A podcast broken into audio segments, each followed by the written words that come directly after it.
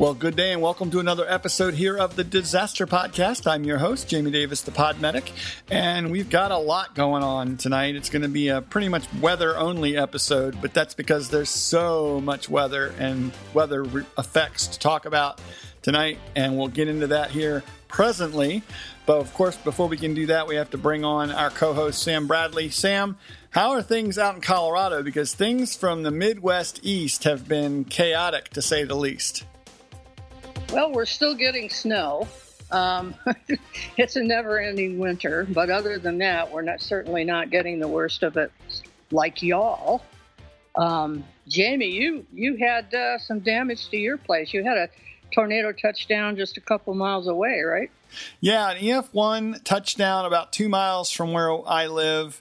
Um, we had a tornado warning, and then there was a confirmed touchdown which I, I, you know, really was impressed with the official National Weather Service report. Um, it actually like walked through the track of the storm and all the specific damage it did. It was quite an extensive like reporting on like tree damage and home damage and things like that. Um, we had some damage to our roof, some shingles blown off, and we had four trees taken down in the backyard, and it took out the back of our fence and some other things. So uh, we're in the process of trying to figure out what our homeowners insurance will pay for and what we've got to come up with. So, um, but it wasn't confirmed a tornado where we are. So I guess it's straight line winds can do a lot of damage too. So we'll ask our meteorologist friends about that as they get on here in a second. Yes, we will. But I, I guess that the DePodwins uh, were, were out in another spot that didn't got a lot of damage, right, Dan? No, we here in Pennsylvania, or in State College, I should say, in the middle of the state, uh, we we sort of sometimes refer to this area as a weather desert. Um, we do get weather; everyone gets weather, but the interesting stuff sort of passes us by. It seems like. Well, that's no fun. I know Memphis got hit any number of times. Unfortunately, Dr. Joe couldn't be here because I'm sure he has some stories to tell. So, hi, Becky. She's here too. Hello, hello. So, Oh my God, this you know this is really a serious weather show because there's so much going on. I did a little fact checking, and at least 15 states had tornadoes. There were something like 394 or 392 this year. That's a lot of tornadoes, and it's just the beginning of April. Two of them were EF4s, um, and it's still going, right, Jamie? You you said you had a, a warning still, huh? Uh, well, we have a severe thunderstorm watch for tonight. Um, it's raining pretty hard right now. We'll see what happens. Um, I know this is really the, the storms that hit, I think, Illinois and Arkansas yesterday or the day before are coming through the east mid Atlantic area now. Um, and I think there's some other storms already setting up in the, in the mid south, Texas, Louisiana, and down in that direction up into the Midwest. So um, we'll find out more about that. I'm sure Dan can give can fill us in on this continuous pattern it seems to have set up. Well, go Dan. That's your cue. yeah, yeah. It has been a very active uh, last couple of weeks for severe weather across the uh, eastern third or eastern half of the of the United States, and we are running above normal in terms of the number of uh, severe weather and tornado reports, and well above uh, what we were last year. So it was a bit quieter last year than average. This year we're above average, and um, what I'm seeing is that the current preliminary number of tornado reports in the um, first few first three months of the year have been is 484, which is over the 252 average year to date. So we're certainly running ahead of that, and some of them have, have been unfortunately very damaging. Several of them have been uh, strong and have occurred at night. We'll talk about that here in a bit, I think, about the specific dangers of tornadoes at night. Um, the good news is we're into a much quieter pattern here. Um, the stuff ending here this evening as we record this on Thursday, uh, moving off the coast in the uh, mid Atlantic. And then it's going to just rain in the southeast over the weekend. There will be some flooding potential in the Houston area. Um, but next week looks much quieter. Not a lot of moisture coming up from the Gulf. You need that moisture as a key ingredient for severe thunderstorms, and we sort of shut off that return flow of moisture next week. And I think it's a pretty quiet week for a lot of the country. So that's certainly good news. God knows they can use a break. I mean, the, the same areas just keep getting hit and hit and hit. Um, is it weird that tornadoes are hitting Delaware and Maryland and other places on the East Coast? Well, it's certainly not something you see every day. And in fact, there's not a lot of tornadoes each year in uh, those areas if you compare them to uh, parts of the South or the Great Plains of the Midwest. Uh, on average, in Maryland, for instance, there's an average of 10 reports of tornadoes in a year, uh, one report in Delaware, and three in New Jersey. So um, you get you know a handful every year.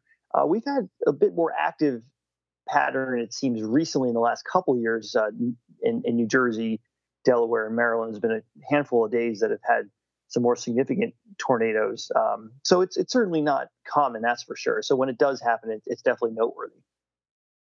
So, what is the weather phenomena that caused all these back-to-back storms? The never-ending storm. well, I'm not sure there's necessarily one phenomena that that that caused it. I think the I think a couple things come to mind. One is we've had a really just active storm track across the southern part of the country. We've had a really, as as we've talked about on this show, it's been very active.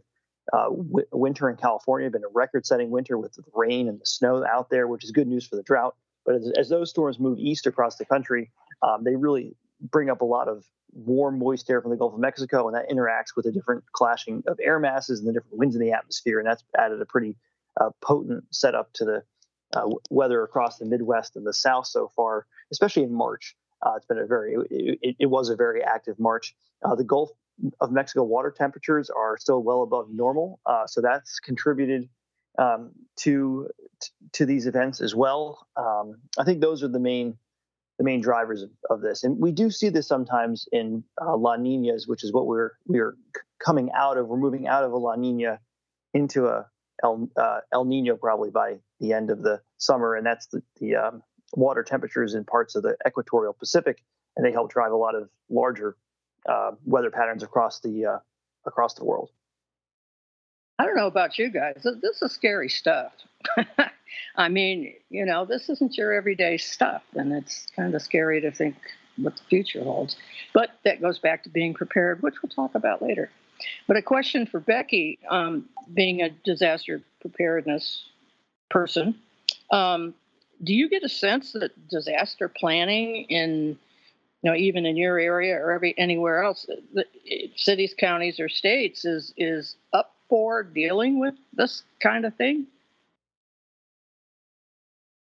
Yeah, it's interesting. You should ask Sam. It's it's a little bit related to some of the work that I do with my job now in terms of resilience. And you know, resilience can be thrown around in the emergency management field as a bit of a buzzword at times, but it's it's a really key concept. And I will say that uh, in the you know the state, local emergency managers, even up to the federal level, people are very aware that these risks are being exacerbated by climate change. Um, that you know wildfires are getting worse, hurricanes are getting more intense, the rainfall that we're seeing is is increasing. You know, you have major droughts that end in major floods. Everything is is trending, you know, just a bit more extreme, and that it is something that that people who do disaster planning who are looking at, at mitigation and you know hoping to make communities be ultimately much more resilient in the face of these changing threats they they are aware um, so I think that is overall encouraging. Um, but when it comes to severe weather, I think severe weather is just one of those things. It's a whole different beast that you know in terms of like it's not it's not long term climate change or sea level rise or anything like that. You know, it's very instantaneous tornadoes that hit at night. That it's if you're not aware of the threat in that moment, that day, it may not make a difference. Um, and I think that's where there's still a bit more work to be done in terms of, of getting people to understand how to have warnings on their phones at night and things like that. Well, you know, you kind of wonder because FEMA is the one that comes in and deals with all of it. they, they have a lot to deal with. If this keeps up, I don't know what's going to happen there. Jamie, you had a comment.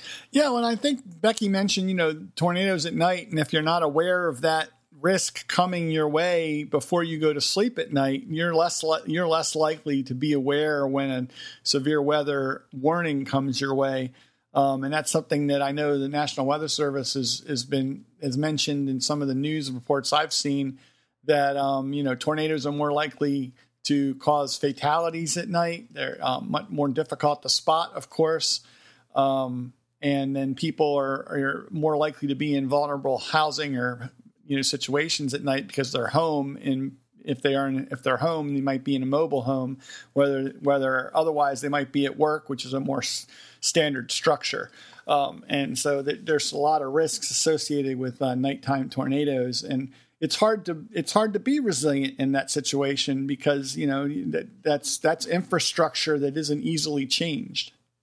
Would you agree becky Oh, 100%. Um, I actually have a, a colleague who's been doing a lot of work, um, a lot of very specific research in how. I want to get it right, so I'm trying to pull up if he has any any data. But basically, how the how where severe weather occurs has shifted. I think we've talked about this a little bit before. Tornado Alley is has has shifted from you know the central plains, the high plains, to be much more um, in sort of the mid Tennessee Valley area, southern states, things like that. Um, and there's also a lot. There's also been an increase in.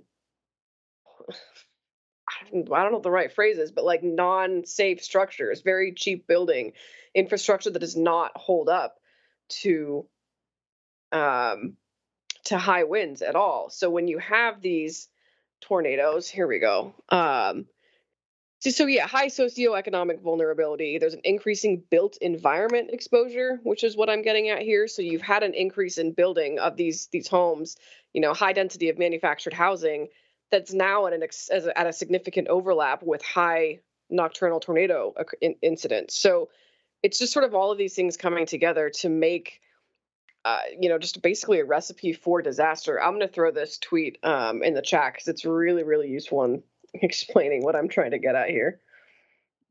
Well, of course, when this happens, these are the people that may not have a place to go. They don't have the money to go to a hotel. Uh, you know, I mean, they're in a worst case scenario. Dan, this is a question I was going to ask you about anyway. Was the night tornadoes? I mean, how can people be aware if you know, other than knowing that something's. I tell you what, if I if I was here and there might be a night tornado, I wouldn't be going to sleep at all. But yeah, I mean, it, it, there's a couple of different layers to it in my mind. One, it's being aware of what the forecast is for the day or for the night, so you can have a general sense of what might be coming, right? To have that sort of just awareness about you. Um, and then there's obviously the way to receive the information should a warning be issued for your location. There's a variety of ways to to do that. Becky is passionate about this as well. I mentioned a couple of these things. Obviously, there's um, to me one of the better ways to do it is is, is a um, an app on your mobile phone. You can some of them will wake you up with a, a um, audible noise if you set your phone in a certain setting that way. I'll plug the AccuWeather app as a uh, team member of AccuWeather. I think uh, I can say confidently that we I, have numerous apps on my phone and I get the warnings through the AccuWeather app faster than any other weather app.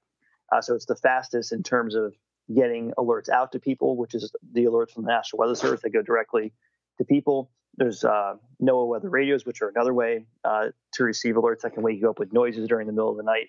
Uh, I think those are some of the things, um, and I think the weather community can continue to can continue to do a good job in how we highlight these risk days or risk times if they are at night. One of the things we're doing at AccuWeather is we're trying to make it really visible to people when they're looking at their forecast. Let, let's say you open the AccuWeather app, you look at the forecast for the day, and there's no thunderstorms today, but there's a risk tonight. You may not go into the nighttime forecast because maybe you don't care about the night, but we're trying to highlight uh, that risk by saying, you know, like partly sunny today, risk for tornadoes at night so that people have that awareness. So there's, I think there's a variety of ways that we can do that. I guess I'll let Becky add anything she would like from a, a, a warning reception standpoint. Yeah, I would just say like you don't know what you don't know, and you can't expect people to go to bed, you know, anticipating an overnight tornado if they don't even know that the threat exists. So you it's very imperative to have ways to receive warnings. People need to know to have those alerts even turned on. Um, so whether that means you know that they're tuning into their local you know broadcast meteorologist coverage, the the nightly news, and they're talking about the threat. Um, whether it's you know encouraging the downloading of of a weather app, whether it's billboards. I know Oklahoma um, obviously is no stranger to, to tornadoes. Um, will utilize digital billboards on high high impact weather days to uh, advertise the need to pay attention to the weather that day. Um, so there's a number of different ways and outlets to to try and get people's attention, but ultimately people have to, on in some level, unless it's obviously a billboard in your face, people have to seek out this information. They have to want to arm themselves with knowledge. Um, and it's it's out there. It's very easy to find. It's as simple as downloading an app on a cell phone that everybody has. Um, so I just think the more that we can encourage people to to be weather aware, to want to be knowledgeable about what is coming, so that they're not caught off guard. Um, and I think another interesting story I'll share really quick. I don't know if you guys saw this. There was a video that was going around um, of a woman filming the tornado. Uh, I forget where it was, but basically the tornado was coming directly at them. They're standing at, at a glass door, yeah. and I believe she gets basically sucked out. They can't hold the door shut because the force of the tornado and the suction is, is too strong. And it's just Little Rock Dan says, thank you. Um, it's just so striking to me uh, of the need, uh, the human nature to confirm. People, it doesn't matter what it is. If people hear something is, is going on, they're going to want to see it for themselves before they take action. That is psychology. People want to see what's happening. And that's all well and good until you don't have time because the tornado is moving very, very quickly, which was the case here. So I don't know how we change that, like the psychological nature of humans to want to see something and then, you know, that's putting themselves in a dangerous position because they run out of time to to get to shelter. Um, but it, I just found that really, really interesting from a, a psychological perspective. Well, I agree. That sounds like a whole podcast in and of itself, right, Jamie? It does, and I'm I'm actually looking at some of the the uh, links that that Becky has shared, and and thinking we need to get um, uh, Professor Strader on the uh, podcast too to talk about severe weather and and and some of the things he's he's just studying because it's pretty fascinating stuff. Um, and and I think that you're right. It, it is human nature, Becky. I think that sometimes people are their own worst enemies in these situations, especially when they don't understand the um, the, the the real danger that they're in. They you know, and that's an education leap that sometimes is hard to make with with people. Well, hook me up, Becky. I'd love to talk to him. That would be really awesome. And Dan, AccuWeather is my favorite one. What else do you use, Jamie, as far as alerts and alarms? Oh, my AccuWeather app lit up with the, um, the tornado warning when we were having that one going through. So yeah, I'm I, I can attest to the fact that it, it was the warning was timely and uh, was right on right on schedule. So no problems there on this this part. This is an they aren't a sponsor of ours, but uh, you know they um, it doesn't mean that the app doesn't work well. So I'll just say leave it at that. And of course, that's why they call it AccuWeather because it's very accurate. Thank you, Dan. Appreciate the plug. you and your team. Um, you know, there's other stuff like in Jamie's case, it might have just been straight line winds and not necessarily a, a tornado. But then with all the floods, and I've been hearing about baseball size hail. How common is that, Dan? Yeah, so I was I was thinking about that before the episode here, sort of trying to put in context about how common not just necessarily baseball size hail is, but these severe thunderstorms. And from a, from it, I mean, baseball size hail is generally uncommon um, especially anywhere east of the Mississippi River. Um, you don't really get it. I've never even seen hail bigger than quarter size in my life. Uh, Becky, I know, has seen bigger hail than that. But I was thinking about sort of like how how common severe thunderstorms are generally, and over the course of the year in the United States, there's probably somewhere on the order of 100,000 thunderstorms. And only about 10% or maybe less are severe thunderstorms. And severe thunderstorms are wind gusts over 58 miles an hour, I believe, and then one inch hail and uh, or or a tornado. Um, and so it's a pretty small percent that are severe, and only about uh, one percent of the total thunderstorms could even produce a tornado. So there's a ton of thunderstorms. Most of them are just general thunderstorms that have lightning and, uh, and, and heavy rain and maybe some gusty winds. And then there's the small subset that are severe, and then even the one you know the ones that are even sort of the high end of that that produce these uh, EF4 or EF5 tornadoes or baseball or grapefruit sized hail. I mean, that's such a small percentage, but obviously it's very destructive when those things happen. Um, you know, for instance, hail causes billion can cause billions of dollars in damage, um, and it's a huge insurance uh, cost. So there's there's really high impact, even though it's a small, really small percentage of the total number of thunderstorms that occur each year. Well, I enjoy hearing that. Actually, I'm I'm sitting in the uh, the city of Becky's birth um, in Colorado, and uh, I know that there was a tornado here while you lived here, right? There was May 22nd, 2008. I was uh, a freshman eh, at UNC in Greeley. and I was not present for that tornado because I was storm chasing in Kansas that day. Oh, really? we drove four hours the wrong direction. Oh, my. So that's, we're talking about Windsor, Colorado, where I happen to be. Because I always have that in the back of my mind now whenever you, you have storms. Uh, you, you posted some stuff about uh, something about a storm chase. What was that all about? Uh, so, well, know, we don't need to get into this, but there's been some some not great chasing happening lately with people getting far too close and putting themselves in very dangerous positions. And um, I had posted back back in my day, not to age myself, uh, but back when I used to chase, this is a decade ago. Um, we didn't really have good radar on our phone. You could pull up the National Weather Service radar on your mobile browser, but it wasn't very good. It wasn't really that up to date. Um, so we had a nowcaster who we would be on the phone with or texting, and they would know our approximate position and they would guide us around the storm.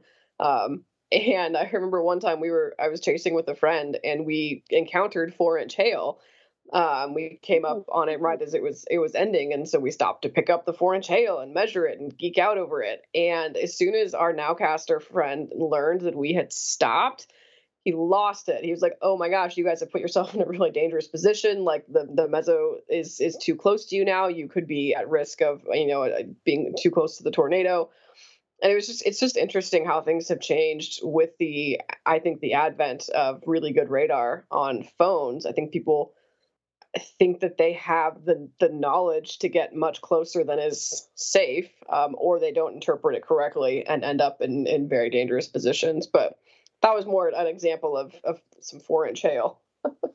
well, you know, Jamie can relate to this too, but in EMS, um, there's this thing, you know, when I was doing theater, we had a thing called the fourth wall, which was the imaginary uh, wall between the audience and whoever was on stage. And and you know they knew they weren't a part of that. But in ems you'll go out on a traffic collision and all these people will stand around you and you may clearly need help or whatever but they act as though they're not there that they're watching it on a tv screen um, so psychologically, they're they're separating themselves from what's really going on. And in, in the cases you're talking about, Becky, it's it's separating themselves from uh, real danger, right, Jamie?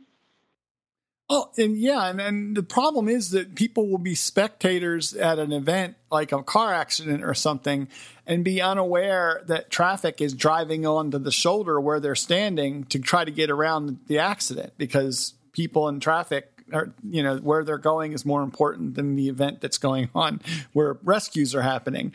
So you know so we have we have additional danger of pedestrians getting in risk of being struck because they're paying attention to the rescue and not to traffic.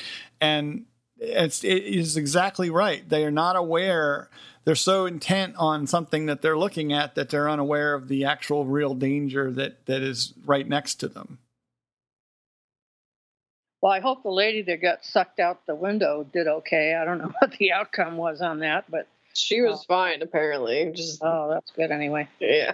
You know, but there's other things too. Like we, we try to tell people it'll be 72 hours before anybody can get to you, if that.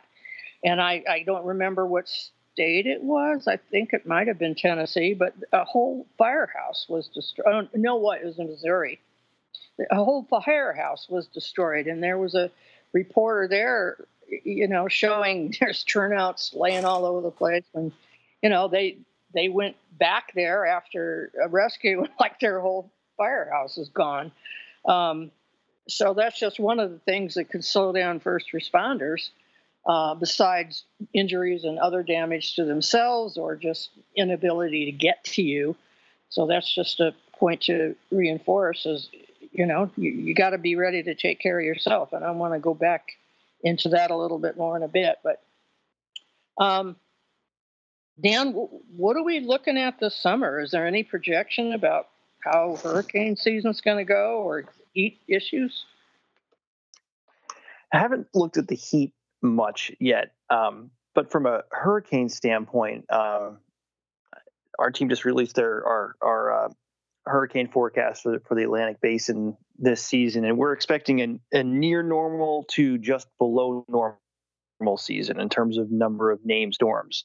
Um, so I personally hope that pans out. It'd be nice to have a relatively quiet season, but the, the key with any hurricane season is even if it's quiet in terms of number of storms, it only takes one in the wrong spot to be a really bad thing. Um, you know, as we saw in 1992 with Andrew, which was the first storm of the year, obviously one of the most destructive hurricanes on record in South Florida.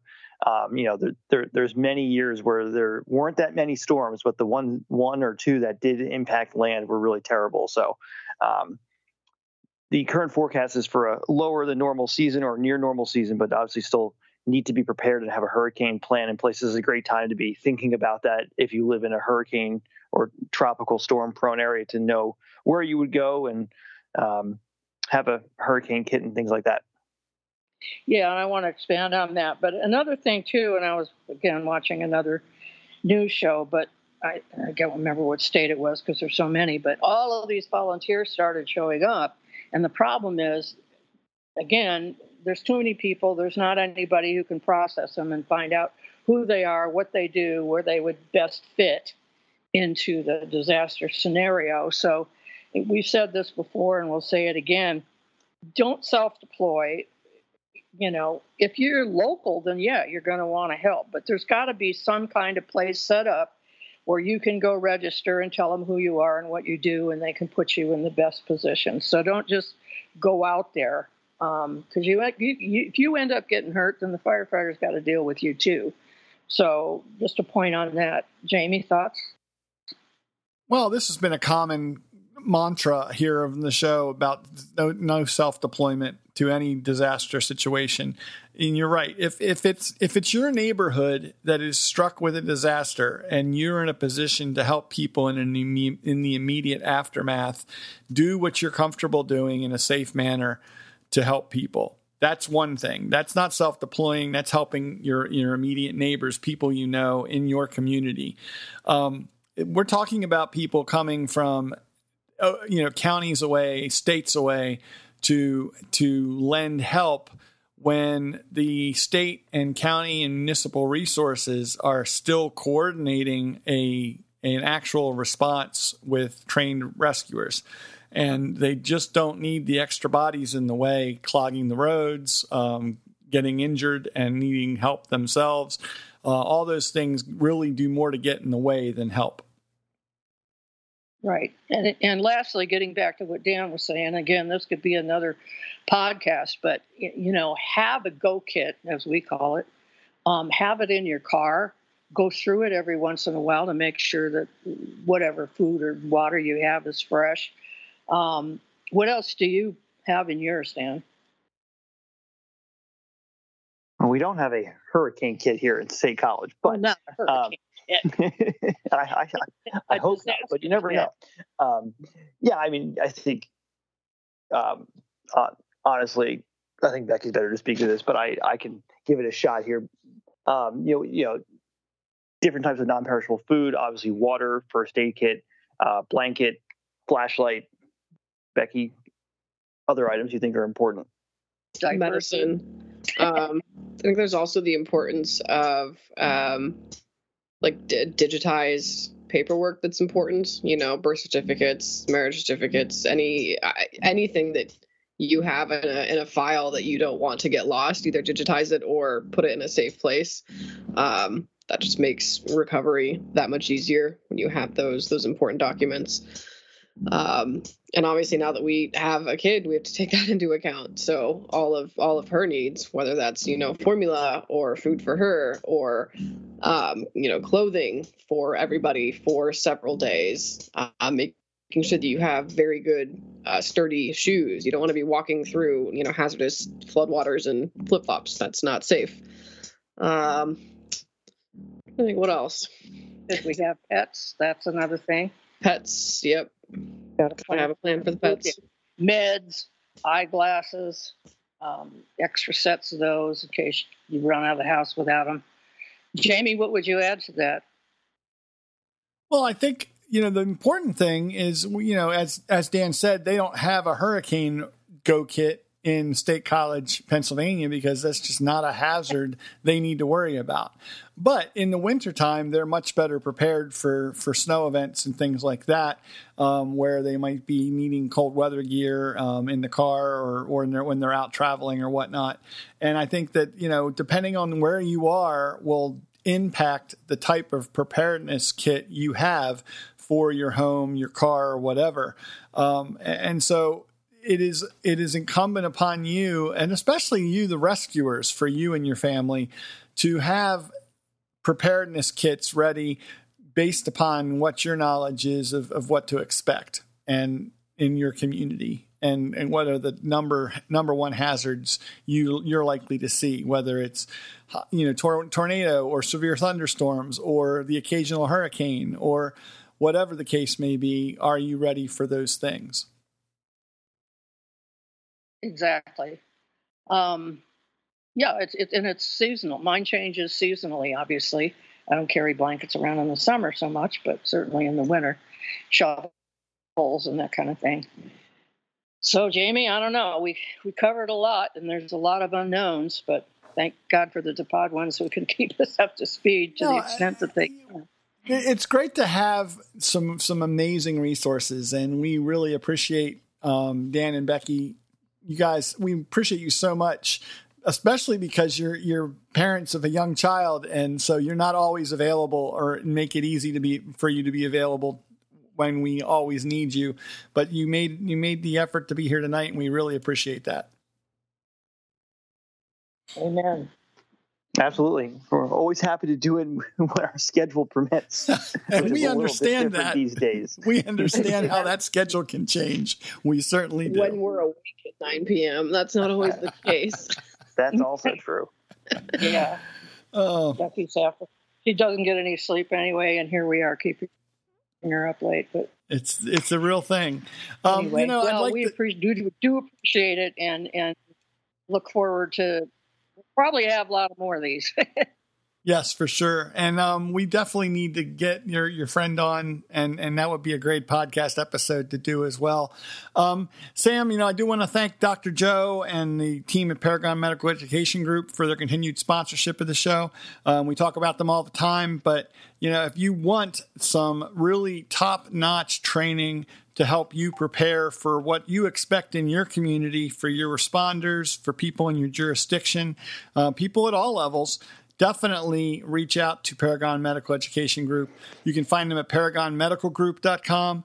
You can find links to them on disasterpodcast.com in our Facebook group and on the podcast as well in the show notes. So definitely track them down and find out what they can do for you. I think you're going to be very, very happy when you reach out to them and, and get in contact with them. So definitely do that. Um, Becky, where's a good spot people can track down what you're up to at any given time? Uh, I'd say mostly LinkedIn at this point. Um, okay. You can find me at Becky Podwin, comma MSEM, and I guess a little bit of Twitter. Um, although I, who knows what's happening with Twitter at this point. Um, at WXBEX, and of course the Disaster Podcast Facebook group. Excellent, Dan. How about you? I'm still on Twitter these days, here and there, uh, at WX Depot, D E P O. Also uh, LinkedIn, as well as the Disaster Podcast Facebook group. Fantastic, Sam. Well, all those places under Sam Bradley or Sam Bradley 11, especially the Disaster Podcast Facebook group. Wonderful group of people there. How about you, Jamie? People can find me under the handle Podmedic in most social media locations. So definitely check me out there. And don't forget to subscribe to the show. There's links to do that on every podcast episode over at disasterpodcast.com.